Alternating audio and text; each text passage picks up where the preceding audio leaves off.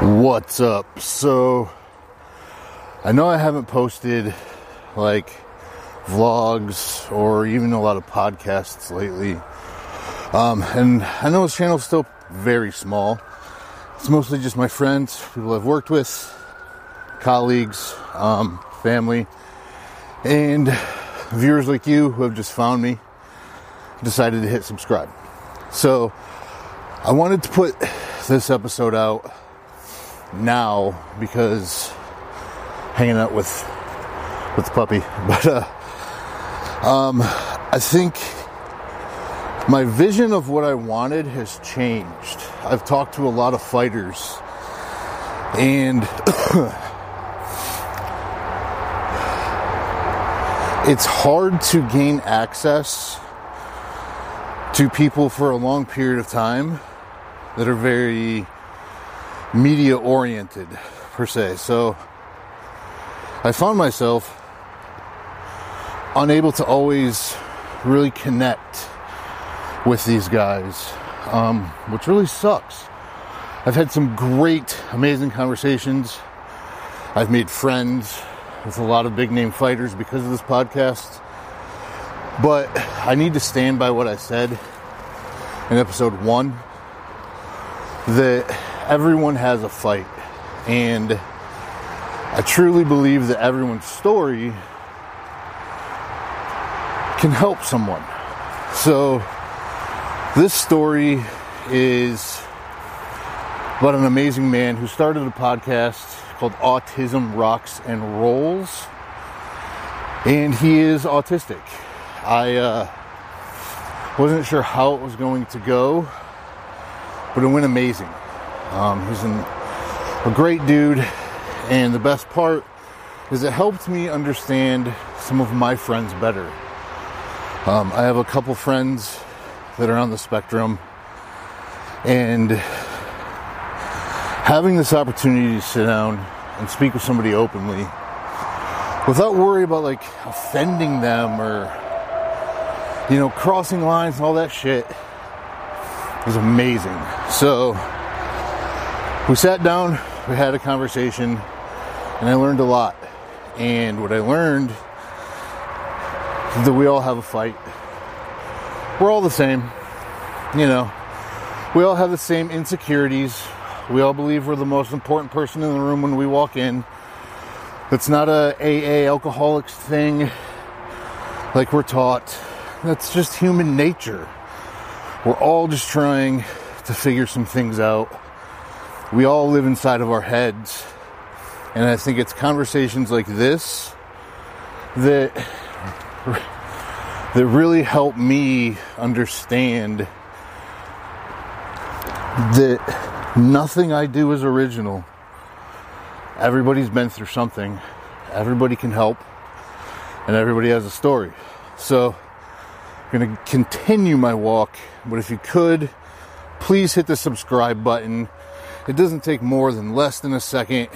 I promise not to spam you with a bunch of shit. Hit the subscribe button, hit the bell, and uh, leave a comment. Helps out in the algorithm. I'd like to see some of these videos get more airtime because I feel like more people could actually benefit from these. So while I'm out in this beautiful little wooded area that we have by our living area or complex. Um, I'm going to enjoy myself, and I hope that you enjoy this episode with me. And again, hit subscribe. Every detail is going to be listed below where you can reach both of us. Links to Autism Rocks and Rolls, the podcast, and much more. So that's it for today, guys. And uh, thanks for tuning in. Yeah, just like that, we uh we are good to go. So today we got Sam Mitchell on the podcast, everybody, and uh, this one's been exciting for me. Um, traditionally, we have a lot of fighters coming on or uh, people within the combat world, and I've been wanting to have more conversations with uh, like regular people um, because I, I've learned we all have a fight.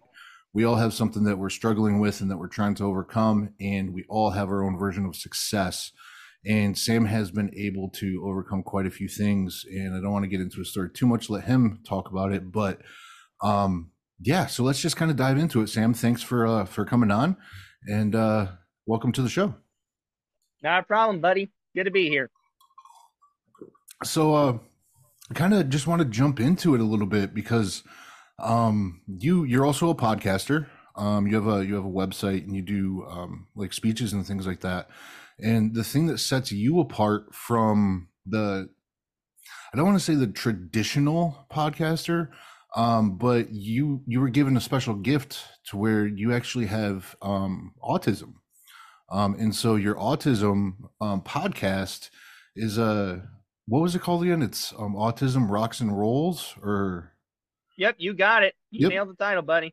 Yeah, and so I was checking out your website, and uh, it's I love how you you're able to kind of break it down to to understand, um, kind of from an outside perspective how to actually look at autism. Um, so I was hoping that we could kind of dive into a little bit into maybe start at your childhood and kind of see where you had some difficulties that you weren't quite sure why you had them and kind of just uh, let's start talking about your story. Let's dive into it. All right. Well, my story begins on July 21st, 22, where I was diagnosed with autism. At first, I saw it as a curse. I won't lie to you there. My family definitely believed in me no matter what I did. So I had a very supportful family from the beginning. And I'm still and always will be thankful for that. However, it was honestly a blessing in disguise because I thought differently. I was more creative outside of the box. I processed information very unusual than some others who would probably process the algebra equation, but I just couldn't get past it. But it was still a blessing in disguise since I was a creator and thought outside of the box to where I started my own podcast and started early with Autism Rocks and Rolls. Mm-hmm.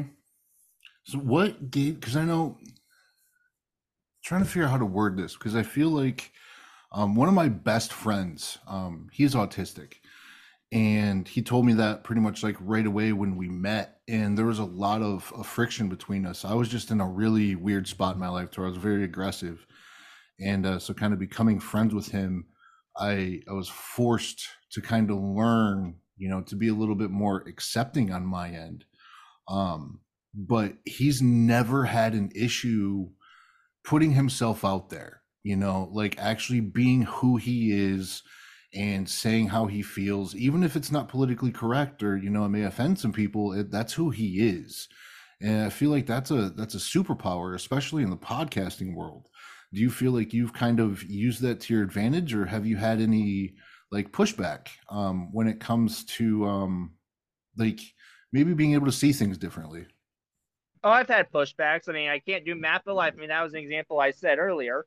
But there's a lot of creative parts to it there's a lot of gifts but whatever that might be it might be so maybe for me it was podcasting for the next guy it could be music i know i've had a former america's got talent contestant Jacob Velasquez on the show. PDD NOS per how do you say PD pervasive development disorder not otherwise specific specified. And from the time he was young, all he wanted to do was music. So that was his special interest and his special talent that got him interested. And you know where it led him? On a show that has six million views. Let's see, I can think of another probably person on the top of my head is the there's someone else. Oh, Luis Marinucci.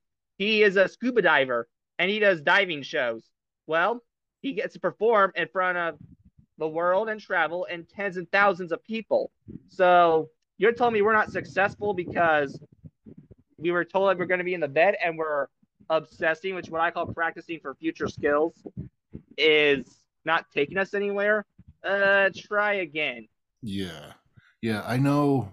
So I've throughout this podcast that I started, I started this a few years ago when uh, I was going through a lot of medical issues. Um, like I was being flown all over the country. I was barely able to walk. Um, they gave up and just diagnosed me with fibromyalgia and completely wrong. Um, threw me on all these drugs and basically just said, you know, deal with it. Um, that made me want now i have another idea with that that i really want to talk about so in in the beginning, um, kind of when your parents or you or a doctor is saying that something isn't aligning correctly, how, what is that like to be the subject matter of other people's conversations? You know, because from from my perspective, being the traditional dumb white guy. You know, like I've inherently made comments and conversations growing up, like irresponsibly, about people with autism and literally every other everything. You know, it's just that was unfortunately part of my upbringing. And now growing up, I see that I was severely wrong and I missed out on so many opportunities to meet people and have amazing conversations. So, is there any way that you can kind of expand on that a little bit to where you started going through the medical process of actually going through the diagnosing and then how that felt to be almost the subject matter because the medical system can make you feel like a number at times and you're just kind of pushed through like cattle well that'll be hard to set hard to explain since i was diagnosed at four and i've slept okay. since then so kind of hard to remember at that day and age, but I can tell you more and more people getting diagnosed. We went from one in 49 to one in 29 children or people in the world getting diagnosed with the autism spectrum. So wait, what was that again? One in 29? I think it's wow. something like that. It's definitely more prevalent. We went from one in 45 to one in something. Yeah, yeah. I, I, I think 29. You might have to look that up. Don't don't take my word on that one, yeah, but sure. it's around there. But I can tell you this from a diet young age, I didn't like loud noises, hated them. Every time you would be hearing fireworks on Fourth of July, it's not like that now. I love pyro and probably act like an idiot with it. But I would be playing we play in the basement just so I can noise out the loud noise. I couldn't go to game show buzzer, game show buzzers, basketball games because of the loud buzzers. And I love going to wrestling shows. I'm a big pro wrestling fan. It's one of probably one of my special interests okay. and studying the knowledge of it. But I love going to shows, but when that pyro went off, it was too loud for me. I didn't mind some pyro, but there were some that were way too loud. I literally go hide in the bathroom. Now, not crawl in there and play hide and seek. Right. Yeah. But I would, but I'd sit in the stall and literally just wait it out until that pyro went off. Kind of because I like, kind of create like a safe space type thing. Yeah, and the cool part yeah. was like I knew I was happy because I've studied for so long. I'm like, oh, okay, he's probably gonna come out because in wrestling that's what they do. So I'm like, uh, mom, he's gonna come out here in a minute. I can already tell he has loud pyro. Let's hit the bathroom. Really? So when you were going through um did you do traditional schooling like going through like the public school system or what was that like for you yeah my school's life there was a lot of my friends who were in special ed and were in there full time mine was a little different. Mine was okay you would well it depends. Elementary it was the classroom like usual. But middle school it was like i'd be in the inclusion classrooms where the teachers would come to me almost. So like the teachers aides they'd be in the classroom with you in order to help. Okay. And and i still actually keep in touch i probably would not have survived middle school if it wasn't for her i'll just give her a shout out right now she probably won't get care but miss white miss white was probably my lifesaver in middle school let's go miss white Really? And um, I guess I'll shout out to um, another one of my uh, high school teachers, Miss Reagan. Miss Reagan was a lifesaver in the high school because her, the system I worked in the school was you would get the lesson, like you would take the notes, you would do the labs, or you would do your own thing, but mm-hmm. you need that extra boost, like extra time on test, listening to music while studying. Uh, you could chew on candy while while studying, then and they would let that by because you can't do that in a regular classroom clearly because you get in trouble. Right. But with that room in particular, that was just kind of like an extra boost with with if you need a little bit of extra help. It wasn't like special needs classrooms where, all right, slow it down the process permanently, taking a day at a time, and a story. This was like, oh, okay, you could do the general, take the information. However, you just need a little push, like, okay, maybe need to be retaught it a tiny bit more because I'm a very slow learner. I when it comes to certain subjects. Now English I mm-hmm. can go pretty fast, bada bing, bada boom, good. But math, uh-uh. You got it's gonna take a little while and test. Test I'm very slow with. I have bad test anxiety. Yeah, I uh so I actually just finished my uh, undergrad. Um, so I'm in my late 30s, and about five years ago, um, May 15th, um, I went to rehab. Uh, I had gotten involved in way too many uh, painkillers, and I was partying and drinking a lot, and like my life was just kind of falling apart, and I wanted to change. And so something that I really wanted to do was to try to see how far I could go um, like in life, like how successful I could get while also trying to help people. And so the only way I could think of doing that was to go back to college. I had tried multiple times, never, never succeeded. I had either dropped out or failed out every time. And uh, I finally decided, you know, maybe I should talk to somebody. And they're like, you are very ADHD, like horrible, like very bad. and so um, they gave me a double testing time and allowed me to go to a little separate room that was uh, apart from everybody else so that way i didn't have distractions. Because for me if there's music going on i can't pay attention to two different things. And whatever i'm supposed to be paying attention on falls to the backside to the background noise. So it's it's completely opposite of you but that took a lot of like putting my ego aside to be able to even decide that that was something that I was going to do because I felt like being different was a bad thing. And one of the things that I've always admired about every person that I've met with autism is they never view it that way. Um, I've never heard somebody really view it from from a negative standpoint. Is is that kind of the the case with you, or do you see do you feel like there is some sort of negativity with it? Well, I mean, I've had some days where I have had autism. I'm in the mix, so most of the people, right? It, it's not viewed as a bad thing. I don't, mm-hmm. but I don't view any condition as a bad thing just because I think there's a special talent. Period. Whether it's Down syndrome, OCD, ADHD, and I relate with ADHD too, by the way, because I have that as well. I have to take Adderall for that, and Adderall is my lifesaver for yep. ADHD. Just FYI. Yep. love, love that, love Adderall. but anyway, um, the question you were asking about, I view it as bad. I mean, I don't for the majority of days, but you know, the past still bites me in the butt where I still get kind of down, a little defensive because I had people exclude me and stereotyping. And there are days where I think, man, everyone is against me. But I don't bring that upon my other people because one, why do that when they can't do a damn thing about it? And two, it's none of their business. Sure.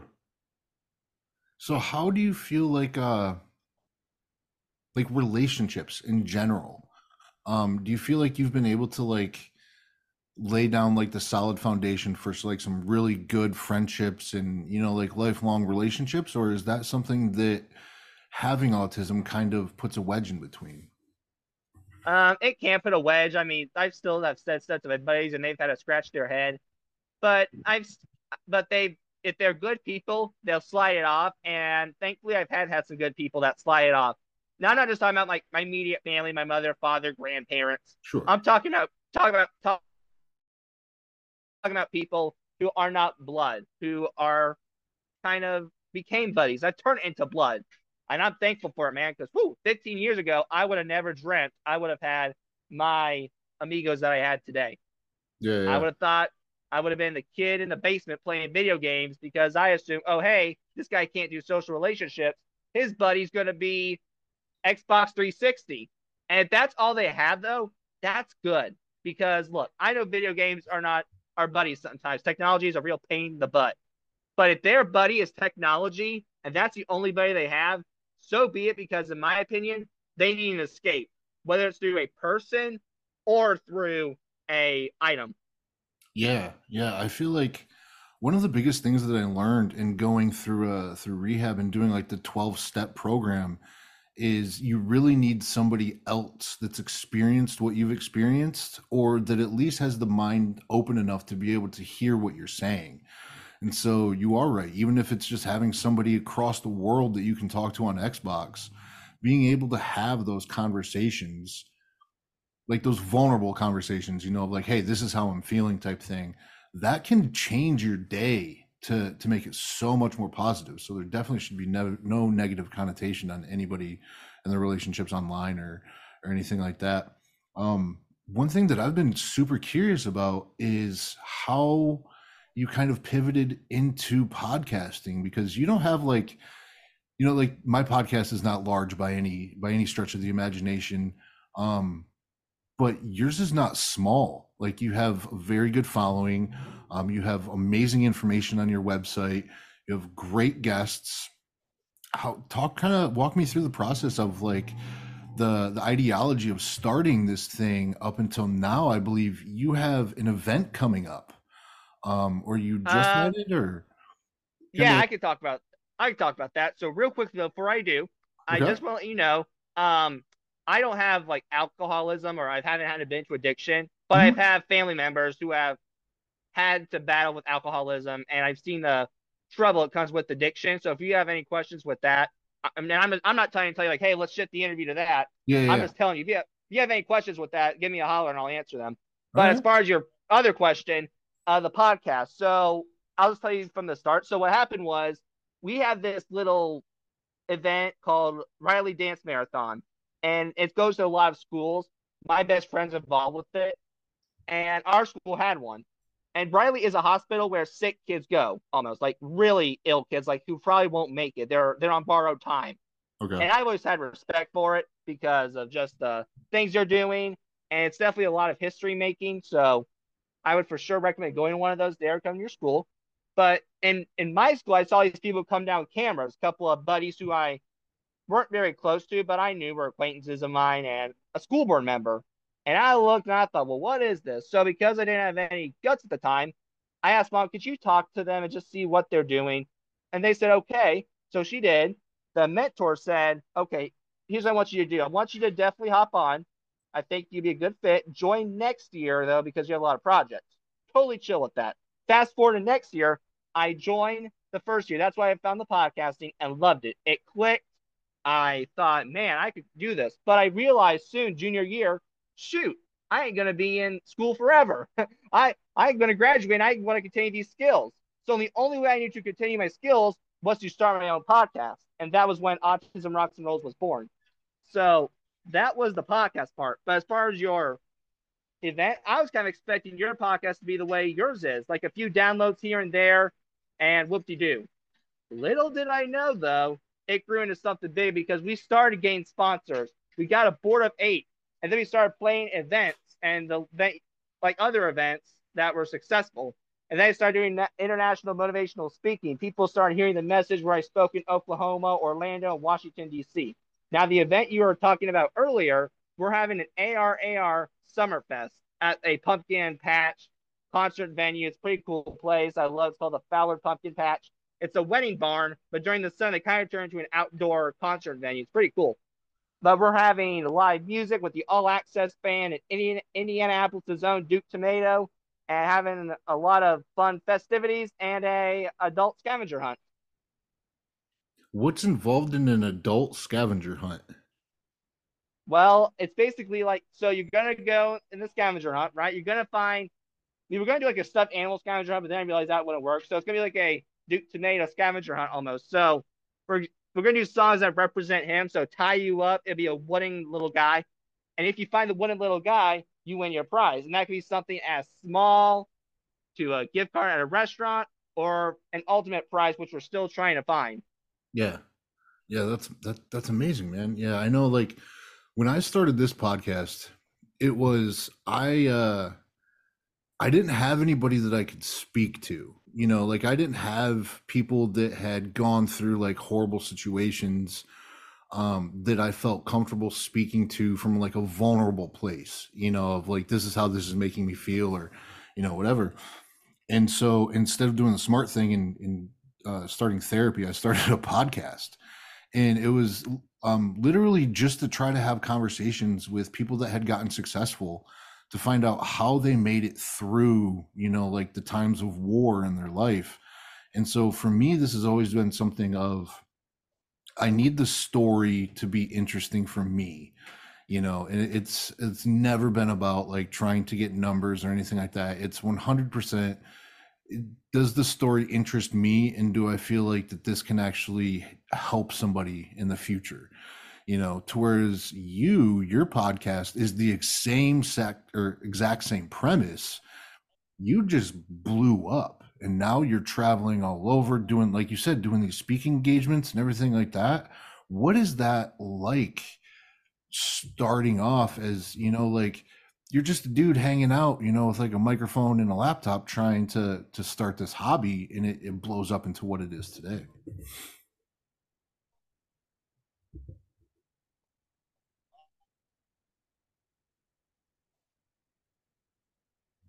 And he's gone.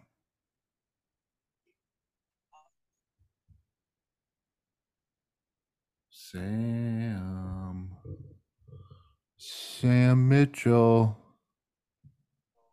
I'm here. Don't worry. My Yeah, there you go. technology. it's te- the internet, man. It happens all the time. Technology. Gotta love it some days. But I Yep. heard your question about how I like figured out from going from here to here. Yeah, Um, yeah. It was very unexpected because this was mainly just to be something for me. Like just Yeah. very therapy, telling a few people there, hey, here and there, you're doing great. These are my stories. Let me tell you why these are important and why these behaviors ha- happen. If I the goal was to make one person happy, so if I could change one person's life, I'm happy. But I think I've done a little more than that, which I said was very unexpected. But it's so weird in so many unexplainable ways because for 15 years, no one was listening to me. That was the war I was battling. Heck, and I still battle it. I'm still bleeding almost from gunshot wounds. When I say gunshot wounds, I mean the exclusion, bam, bam, gunshot wounds Yeah, yeah, yeah. almost. Yeah. So you- it's, Oh, yeah, I'm still bleeding, but I'm still helping, and I'm bleeding less. The cracks in the armor are now kind of fading. so how big has your podcast gotten to this point? 15k downloads, my friend.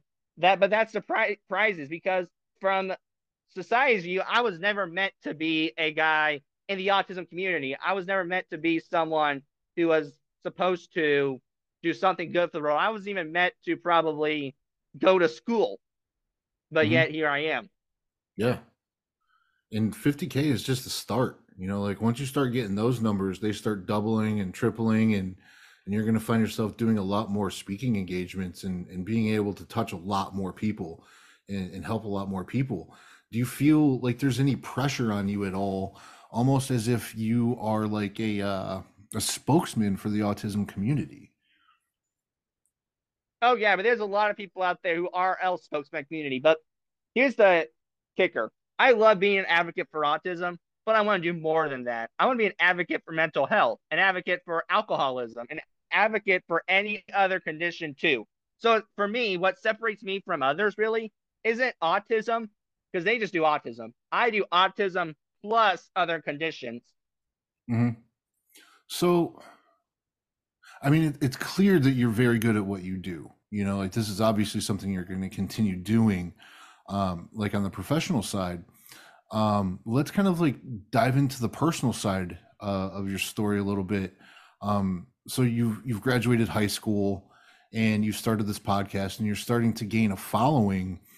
What goes through your mind when you're having these interviews and before you hit upload? Is there any fear of you know judgment or just just anything along those lines because even for myself i i had this i have this project i've been working on for months it's basically done i am terrified of putting it out um just because of the subject matter. And it's it's uh one of my very close friends is a trans man. And we got like three cameras lights wireless mics like did the whole thing set it up i edited it. And i'm terrified of putting it out because of the backlash of you know like what people will say or is this going to affect me in law school next year? And having like all these like doubts that i know are not real but they're very real to me do you experience that at all or are you able to just kind of like set that aside and allow you to be who you really are Uh, yeah, I would say so. It's hard to do that though some days still because I, like I said, I still live in the past. The past ain't going away. I've tried to bury it, but it's just not going to happen. do you uh do you have to go through a process daily? Um, like, are you able to just like wake up and start your day? Or do you have like a checklist of things that like, all right, I wake up, brush my teeth, make the bed, you know, like journal, set my intentions. Do you have like a, a, set list that you go through on a daily basis to kind of make yourself comfortable? Or is it just kind of by the seat of your pants? Some of it's seat of the pants, but let me just show you something. This might answer your question. I think a little visual aid might help you out here. Yeah, let's do it. All right, let's see if I can find a way to turn the camera. Nope, I cannot. All right, here, I'll show you. Does this answer your question? Perfectly. Yeah. That's my uh, little get to do list. So recently I've had a lot of like medicine. So the XR shortage with Adderall, ugh, it's a pain in the butt to deal with. If I don't have that, I'm bouncy, like pretty bouncy, and it is a seat of the pants, but I hate it. Absolutely hate it. I'm like, like, no, we need to have at least, I need to know what to do for the day. I need, I don't have to have a Mr. Routine. I used to be like that where you can't tell me if we're going to Walmart and you change it. No, I used to be like that, but not anymore. I'm pretty laid back with stuff that aren't important to me. But when it comes to some stuff that, that are very important to me, like the podcast, my job, education, and my family, no, all hands are off on that. Mm-hmm. So how do how are you able to change that of of not getting upset when plans change? Because that, that's not something that just happens overnight. You know, that's a lot of self work that you had to do. What did you have to uh, to do to be able to kind of make that change or manipulation of your personality? Well, with stuff I'm not laid back on, like those three things, uh, with the three things I mentioned earlier, I'm not. I panic still if one of those three things screw up. Now, clearly they don't. I'm very tedious and kind of strict on it. But when something like traveling and the, and the plane delays, I I'm pretty bad at it when it comes to like a work trip. Like if I'm traveling to Florida to speak, yeah, I'm not I'm not pretty comfortable with that. I panic with that. But if it's a vacation, I'm pretty chilling because I've learned we don't need to be there. If we need to be there, then it's a whole different ball game. But yeah. if we don't need to be there, there's no point in stressing. Yeah, I feel like uh, this is definitely something that, that can that can help some people, uh, potentially even myself. You spoke about um, traveling for a work trip and kind of like feeling the the weight of that, you know, like the pressure and you know, like it, it is important. What? How are you going through that? And kind of because anybody can come up with an excuse to push something off, to not do something um you know like there's a million different things that you can do. What do you specifically do to overcome that stress and anxiety to even get on the plane let alone coming up to stepping onto the stage being mic'd up in front of thousands of people and and having these conversations? It's pre- it's pretty easy once you learn that after you don't care others think of you with within reason. I i don't think within reason clearly but I think that's my own family too. Sorry, but not really. Yeah. but anyway, um, with not caring others think of you, once you get to that point and you can block the thoughts of, oh, he, this guy is sleeping through my speech because he's bored. Who cares if he's bored? There might be someone else who is like mind blown. Focus on that more, man. So is this a focus cognitive... on the mind blowers this sounds like it's something that yeah, you had to work on. The... It it is. Oh, it is. I used to be a people pleaser, and if I didn't please them enough, I'd go even further. But then I realized people pleasing wasn't getting me anywhere. I went the other way. And once I did, I don't know how to explain it, but a weight was lifted off my shoulders. It's it's crazy hearing you say these things because going through like a like a 12 step program you learn a lot about people pleasing and manipulation of other people and, and things like that. And and I found out that um, throughout that process that I was also a people pleaser. That it was I had no self worth. So my worth was what could I do to make you happy? Like what can I give you? And a lot of times that put me in a position to where I would have less than just to give you more so that way I could feel kind of like more important um, and that's that's a lengthy process of of working through and something that I'm still dealing with today. And it sounds like you were able to to recognize it and just be like, all right, you know, like I did this, now I need to stop. was it as simple as that or, or is it a longer process do you feel like it's a longer process i think to get to where i was and where you can be but once you get there you feel so good because you worked your butt off and it's just like oh my goodness you feel like you're on top of the world yeah so does do a lot of these problems, or I wouldn't say problems, do a lot of uh, the issues that you feel like with anxiety and, and things like that, um, do they creep into your personal relationships when like meeting somebody new or trying to go out on a date, um, you know, anything like that nature? Oh yeah, I have real bad social anxiety. And every time I socialize, you gotta leave me the heck alone for five minutes. I need some mental prep for that. And I still have to mental prep for a lot of things. I have to mental prep for mock speeches that I do, and I do on Wednesday. So that's an example right there. I had to prep for an outing with my best friend, who I've known and trust, and not trust because I have trust issues as well, but known and loved for since since we were in diapers. I still have to mental prep. I, I guess I'm just trying to find because I feel like everybody could use these tools. You know, like taking five minutes of just like, all right, this is what I'm doing and this is what I'm about to go do, and and setting your intentions and things like that.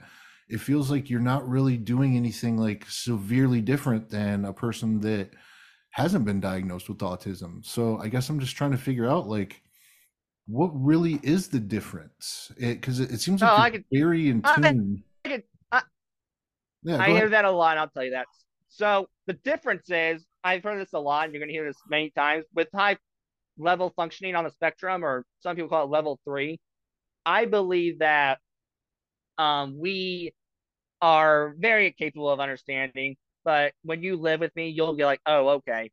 For example, my apartment, we don't, I'm not the biggest, I'm not Mr. Mop. So I'm not saying I'm a clean freak, but I'm not, not saying I'm a dirty freak, but I can't tell, okay, is this dirty enough to clean my house or is it, or can it wait a week? Sure. Or I can't, and I can't cook an egg. I've tried cooking. The, the problem is the darn freaking recipe books ain't specific enough. They say turn the preheat the oven. Pre okay, preheat it to what? I mean, you can say preheat at 350 degrees, but then they say pour it all and batter and then do this and then do this in one step. No, they need to be more specific.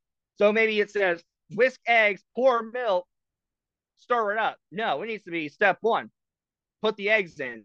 Step two, pour the milk in. Step three, whisk it up. Don't combine it all in one step. Be very specific and let's take one thing at a time here.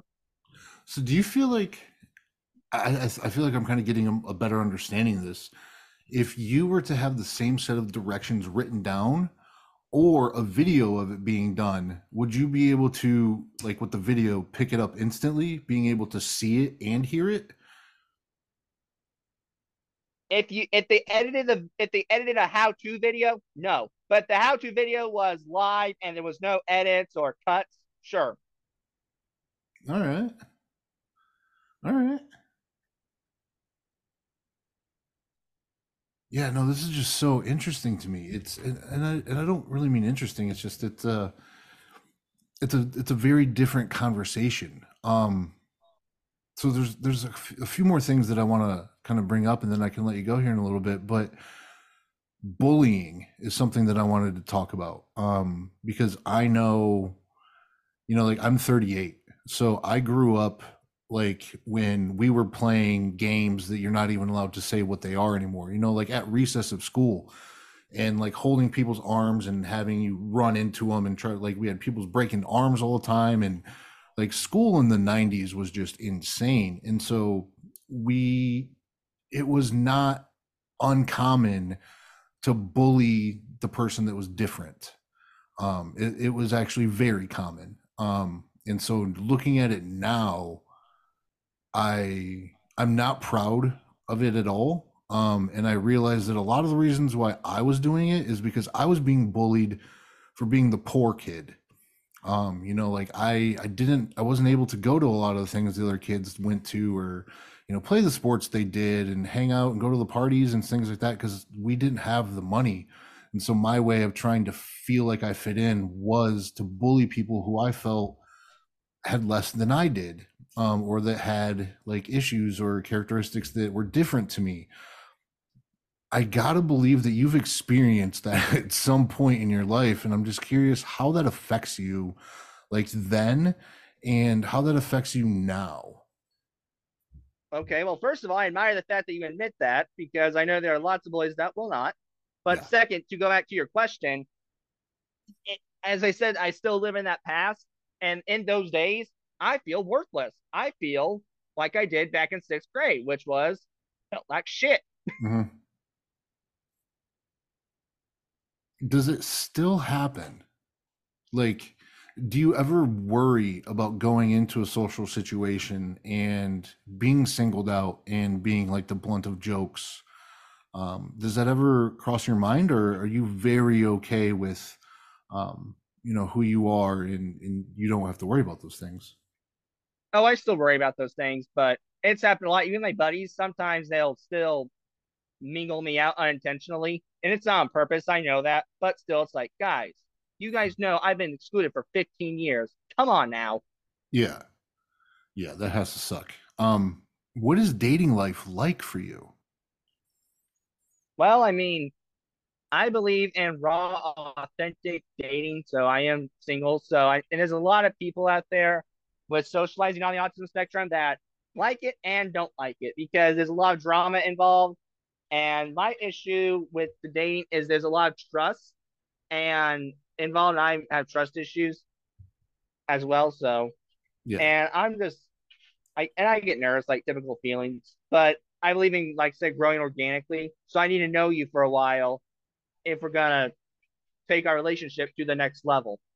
Sure. Yeah. It seems like we've kind of gotten in a in a day and time to where you can meet somebody just by swiping right or left and end up in their bed four hours later and immediately jump into a two year long relationship when in reality you had no idea who that person was at all you only know their intentions was to have fun for that night and so it it doesn't seem like your way of of thinking is by any means wrong it, it's almost like the proper way of doing things you know you you go back to like the 50s and 60s like um our grandparents and great grandparents like they never got divorced they had very long courtships and they realized that the person that they're picking is also like their partner in war, you know, in, in the battle of life.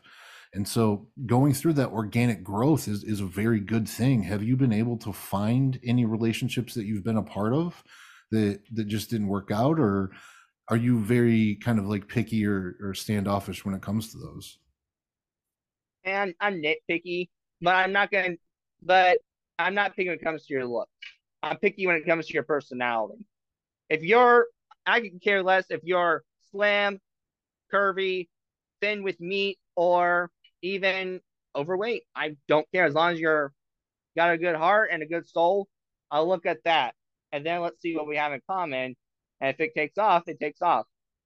Yeah, I gotta imagine through the podcast and oh, excuse me, the your your speech your speaking engagements and your social media presence and everything i, I got to feel like it's brought some attention to you you know like that you may not have expected um can you kind of walk me through the process of of starting to gain notoriety and have people know who you are and be able to speak vulnerably about the things that you witness and experience well, gain notoriety. I'm not a guy who likes to brag about that just because, I mean, I don't consider it notoriety. I consider it just a person.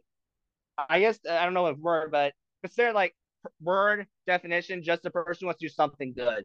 So I guess a humanitarian. I guess that that's the fancy word they're using these days. So I just like to consider myself a humanitarian, and I'm just trying to do something good in my little part of the community, and that's yeah. still the goal to this day. Even if the even though if I lose lose listeners in Los Angeles, th- but the community still ba- ha- has my back, then we're good.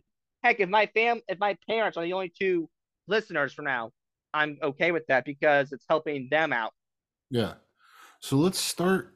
Let's let's talk about the actual process of starting the podcast, and then uh, another question I think that I got lined up for you because I've had a lot of people ask. You know, like um, you can go on Facebook and there's all sorts of podcasting groups, and seems like everybody wants to know what mic you're supposed to have and you know the best editing software and all this stuff. When in reality, you, you just have to start with what you have. Um, what was the process for you like of of starting and publishing your first episode? Well, I had to figure out what I wanted to do because I wanted to take it off the right way, but I didn't want to go into a big basis. Yeah, I didn't want to start on a topic because I really want to just be like, all right, hey guys, how you guys doing? My name's Sam. Great to meet you. But you know, a way to do that. So I just thought, well, let's just introduce ourselves. So I introduced it. I wasn't as nervous, but I had a very monotone voice, and I still kind of do but I as if you listen to the first one back to the latest one, I definitely have evolved with more energy and more ideas mm-hmm. as well. So we can put it that. But that went well. What I do with that is I use Audacity, and I kind of known that since in the media club, that's what we use. So I kind of continue the tradition, sure. and it works great. Love Audacity. Save it and up. It's free. And then, yeah, it really is. Everything's better free. Put yeah. it down. Pub- publish it in Podbean wait to load, come up with a catchy title, catchy description. And I like to schedule them because I don't want to really wait for the YouTube video because I also do YouTube videos with the audio and the video now, like video of the interviews. I used to not, but now I do. Okay. So that's what I do. I like to schedule them one in the morning, and that's for people in the countries who are want to listen to it but can't because it's either a because in the world, like it's daytime here, it's nighttime in Australia. I don't know if that's true or not, but that's an example. Yeah. I like to also give them a chance. So I figured the way to give them a chance is let them have first dibs. So we're going to have them go first. And then when it's our turn, when we start waking up in the morning, eat our breakfast, you can listen to the podcast too. And if you want to wait at 1 a.m., whatever it is, hey, that's your call. But I like to give people, I like to give everyone a chance. It's very diverse and inclusive. Sure. So is it just you? Because I know throughout my journey, um, like the logo that I have, um, I'm not an artistic person. If if you give me a pen and a paper, I can write very well. I can write a story, but I cannot draw to save my life. So I had to go to Fiverr um, and you know pay somebody like 50 100 bucks or whatever for like the the drawing i severely overpaid for it um and still trying to figure out like intro music and you know like there's all these things that like i feel like constantly change that having somebody else like somebody else's input or having somebody else bring something to the table is beneficial. Uh, but there's also something to say about doing it all yourself. So is everything you? Because you're not just the audio you're not just the youtube you have the website. And on your website it's very informational um, you know, it's not like my website's very simple. It's just a, a basic podcast website. It's where yours gives out information, um, you know, dates of upcoming events, calendars, and, and, and things like that. So it definitely feels like a full time job if it is just you. Uh, no, it, it's not. I have a team. I, I couldn't do it if it was just me. I'd probably screw something up too bad. But I have a team. the board helps out.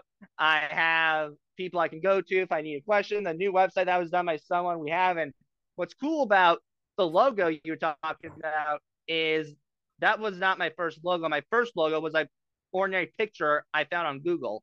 Well, it got boring and we evolved. So my mentor, who was also my media advisor, kind of elevated the design a little bit.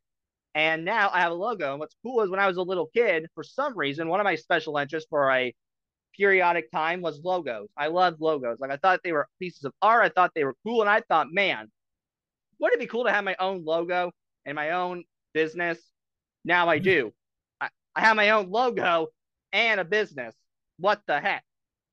Yeah, it's amazing, man. Um, how did you go about getting like the board of advisors and and all this this team to help you? Because that doesn't just fall in your lap traditionally. It's something you have to like go out and work for and find.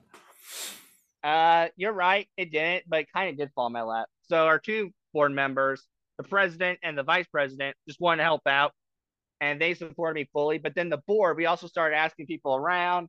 We had a couple of connections we used, and then I did utilize my grandfather, who's a big supporter. He's also on the board because I knew even though he's my grandfather they don't like family being on, I knew it, he would be fair. A and B, I wouldn't feel I wouldn't still feel I wouldn't comfortable if I had a family member. I probably would not be doing it because I needed a net of safety. Sure. Yeah, no, that, that definitely makes sense, especially when you're dealing with business because it seems like everybody has an angle. Everybody, it's, you know, going into law school, I'm learning a lot about contracts and the contract, the first look, it can be amazing, but there could be one line in there that completely screws you over and you realize that it's because it's business and it's all about trying to get the most points on your side. So I can 100% see why you would want a family member on your side. It's very smart to do.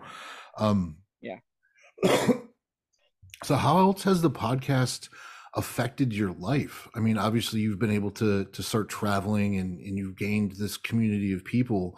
Do you feel like it's also given you a like a sense of uh uh like confidence or kind of become a part of your personality to to kind of give you a, a social boost.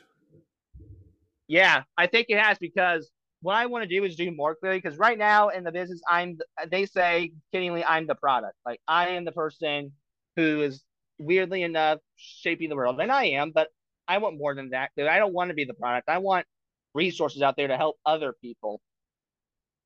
Okay so, what do you have uh, lined up for the future? Like, what plans do you have um, for the podcast and for yourself that do you have coming up besides the uh, the the pumpkin um, project you were talking about? Uh, pumpkin patch, yeah. yeah. Yeah, yeah. Um. Well, well, I know, and hopefully, we just my mother, who's also a part of the nonprofit, sent her book, and it's going to be part of Autism Rocks and Rolls, so it's kind of my book too, technically. But we sent our book to Future Horizons, and it's going to be called Journey, and it's going to be about this girl on the spectrum who is obsessed with nature and trees. The storyline, though, is she's giving a tour to children about nature, but she has flashbacks of her childhood that are autism moments. Okay. Is this something that you helped write?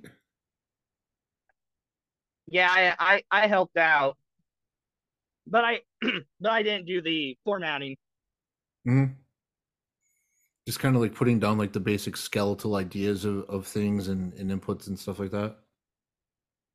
No, that was my mother mainly. I just kind of added to it and oh, okay. edited it, edited, critiqued it a little bit. Yeah, yeah. So when does when can we expect to see that coming out? That's a good question. I have no idea. That ask Future Horizons that. That's their that's their question. Yeah, I I've uh I've talked to a few podcast or a few people on the podcast that have had books and the book business seems like it is just so stressful. Like I I don't understand it at all, especially when it gets into audiobooks. Um, but I've also known and worked with people that have written books and published them on Amazon themselves um, you know, with zero help, just kind of put them on Amazon and uh, they would be printed and sold or uh, like as they were ordered um, or even uh, just digital copies. And even in just doing that, it's extremely stressful. So, so good luck on on trying to get this thing out there. It sounds like it's definitely going to help out a lot of people. um, so yeah, I I know I told you about 45 minutes to an hour, so I'll get you out of here pretty soon. Um, I guess my my biggest question, um, or not question, is just my biggest curiosity. This is kind of two parts, I guess. Is do you feel like you have a disadvantage? Like, do you feel like you're missing out on something? Because of autism, or has your perspective been you feel like you've been given a gift? Um, I've I've heard both, um, and I'm just very curious to see kind of where you land on that. Well, I had missed some opportunities. I had missed driving at an early age. I mean, I got my license, but I don't drive because I'm too nervous of killing someone, and I feel like there's too much going on. I missed the fact that I could I cooked my first meal for my parents. I missed experiences. I missed prom. I didn't go for two reasons. One, because I knew it would be a pain in the butt deal because of the exclusion. and just my clothes. I don't like wearing a suit and tie. I'm not the guy who likes to dress up. I'm going to stay out of that. So yeah, I miss some experiences. I won't deny it, mm-hmm. but I've also had some great experiences that not a lot of people can say they've done. In my opinion, they can't say they've sung with the Hairbangers Ball in Bloomington, Indiana, which is a big famous local band. If you're from that area, I they can't say they've hired any's own Duke Tumatoe. They can't say they plan an Autism Rocks Girls Gala and hosted Temple Grandin. They can't say that for the majority that they can't say for the majority they've hung out with these big celebrities. They've they've probably met one or two of them, but sure. they haven't met lots of people with big names. Well, I'd rather well, have that than going to prom. Yeah, and the and the thing is, is it doesn't sound like you're just meeting these people. That's that's one of the great things about this podcast or about the podcasting world is is you get a chance to really have a conversation with these people. And I've I've made countless friends just from my show. Um, like if I go through my phone, like one of the the closest people that I can chat with is like Mark Coleman and uh, Antonio McKee, and they are legends in the MMA world. Like Hulk Hogan status type thing, like Mark Coleman, like just legends. And now with the uh, the merger um, with the UFC and the WWE, I'm finding that there's actually a lot of crossover in stories, and so I've been kind of getting some invites from uh, from some of those guys of hey, you should have this wrestler on and things like that. And so it's you're not just having conversations um, you know, like, hey, how's it going? Thanks for doing this thing.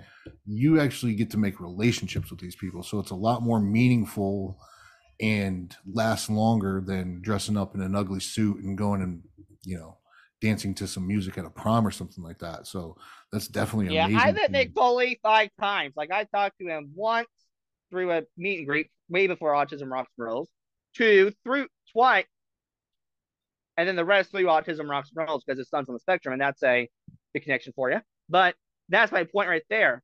I'm not going to go to prom if I can go see Mick Foley and hang out with someone famous. I mean, that's going to get you big, big status. People like, what? You hung out with him? People, uh, well, others like, oh, you just went to high school prom like every other American or the majority of Americans do. Cool. Yeah.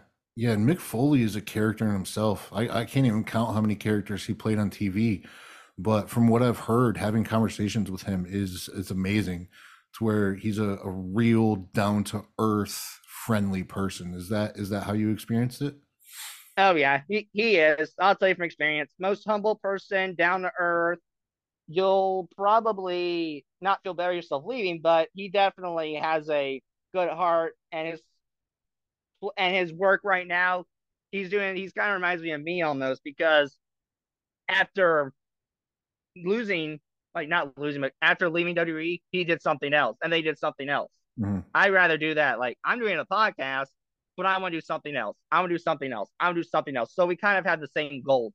Sure. Yeah. That's also ADD.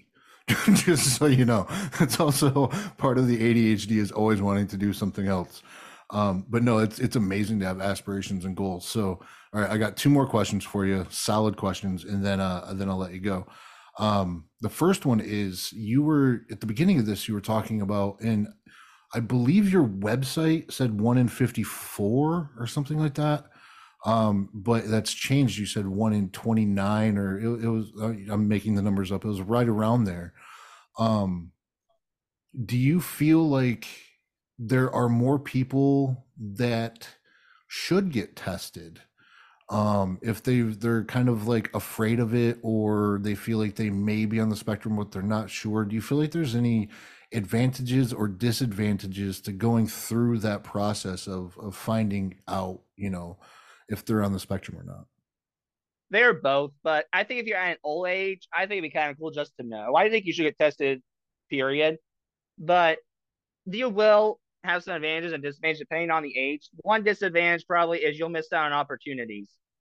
But what the advantage is, is if you find your group, trust me, it was meant to be. Mm-hmm. So whether you have alcoholism, OCD, find the group that you yeah. belong in. Because I know it might take you to the age at 60, but if you find a group before you die, that's enough for me. And most people on the spectrum can't live fulfilled lives. What they can't live fulfilled lives? No, they can. They can live Oh, okay. fulfilled lives. Okay, yeah, yeah. They can okay. live they can live fulfilled lives. They can live amazed lives. And people who are blind, yeah, they hate it probably that they can't drive or they can't see their lovely family's face. But Right.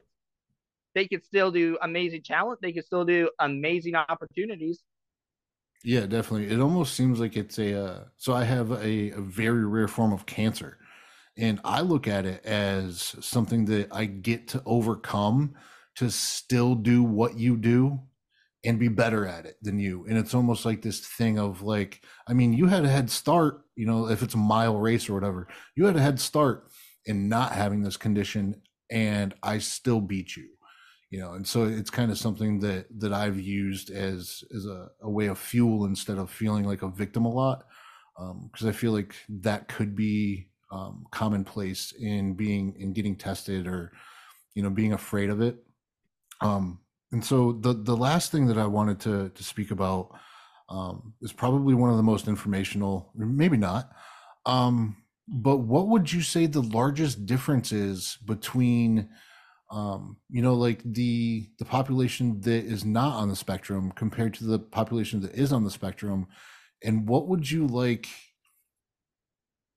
the the people that are curious about autism to know? Well, I want them to know is yeah, we think differently. And yeah, we may use some unrealistic solutions and harmful and think out of the box and ideas that are crazy. But aren't we kind of just like you because we're both humans, right? A. And Mhm. B, even though we think differently, that doesn't mean that we can't collaborate with each other. Yeah. Do you uh is it something that you feel like you need to bring up? Um almost like preface when you meet someone. Um, I I think not really. I mean, a lot of people do just because of the safety net, and I get it. But if it happens, I will. If it doesn't, oh well. But if they figure, if they have a like a scratch in the head moment, I'm like, oh, okay, hey, this is why I'm on the autism spectrum, man. If this uh, happens, this is why I do it. It's not the fact that I'm weird. I'm on the autism spectrum. I Yeah. apologize, I can't help it, but it is what it is. No, that's that's amazing, man. I uh I've really enjoyed speaking with you. Um very happy you came on. Thank you. Very grateful you came on and, and you're willing to share your story and uh you didn't hold back. Um you're you've been an amazing person. I'm sure we're gonna keep in contact. Is there um way you can give out your social medias and um kind of where everybody can find your podcast and that way you can have people reach out to you um, or be able to follow you from this show. Yeah, you could find me on your favorite media platforms, Spotify, Pandora, YouTube. If you think I'm there, I'm probably there. And just Google me if really. Don't Google Sam Mitchell because nothing will pop up. But Autism Rocks and Rolls, something will pop up. Okay. All right. I will put all of that in the show notes. Uh, make sure that your website's linked and try to get as much traffic over to you as I can from my side. Um, but again, this has been amazing. Thank you for coming on. And uh, yeah, enjoy the rest of your day, man. And thanks you one more time. All right. Take it easy, Sam. All right, man. Hey, had a good one, man. Let me know when this comes out, buddy. Yeah, I definitely will. All right. All right. Take All right, you easy, take man. care now. Yep. We'll keep Have in touch. Bye bye.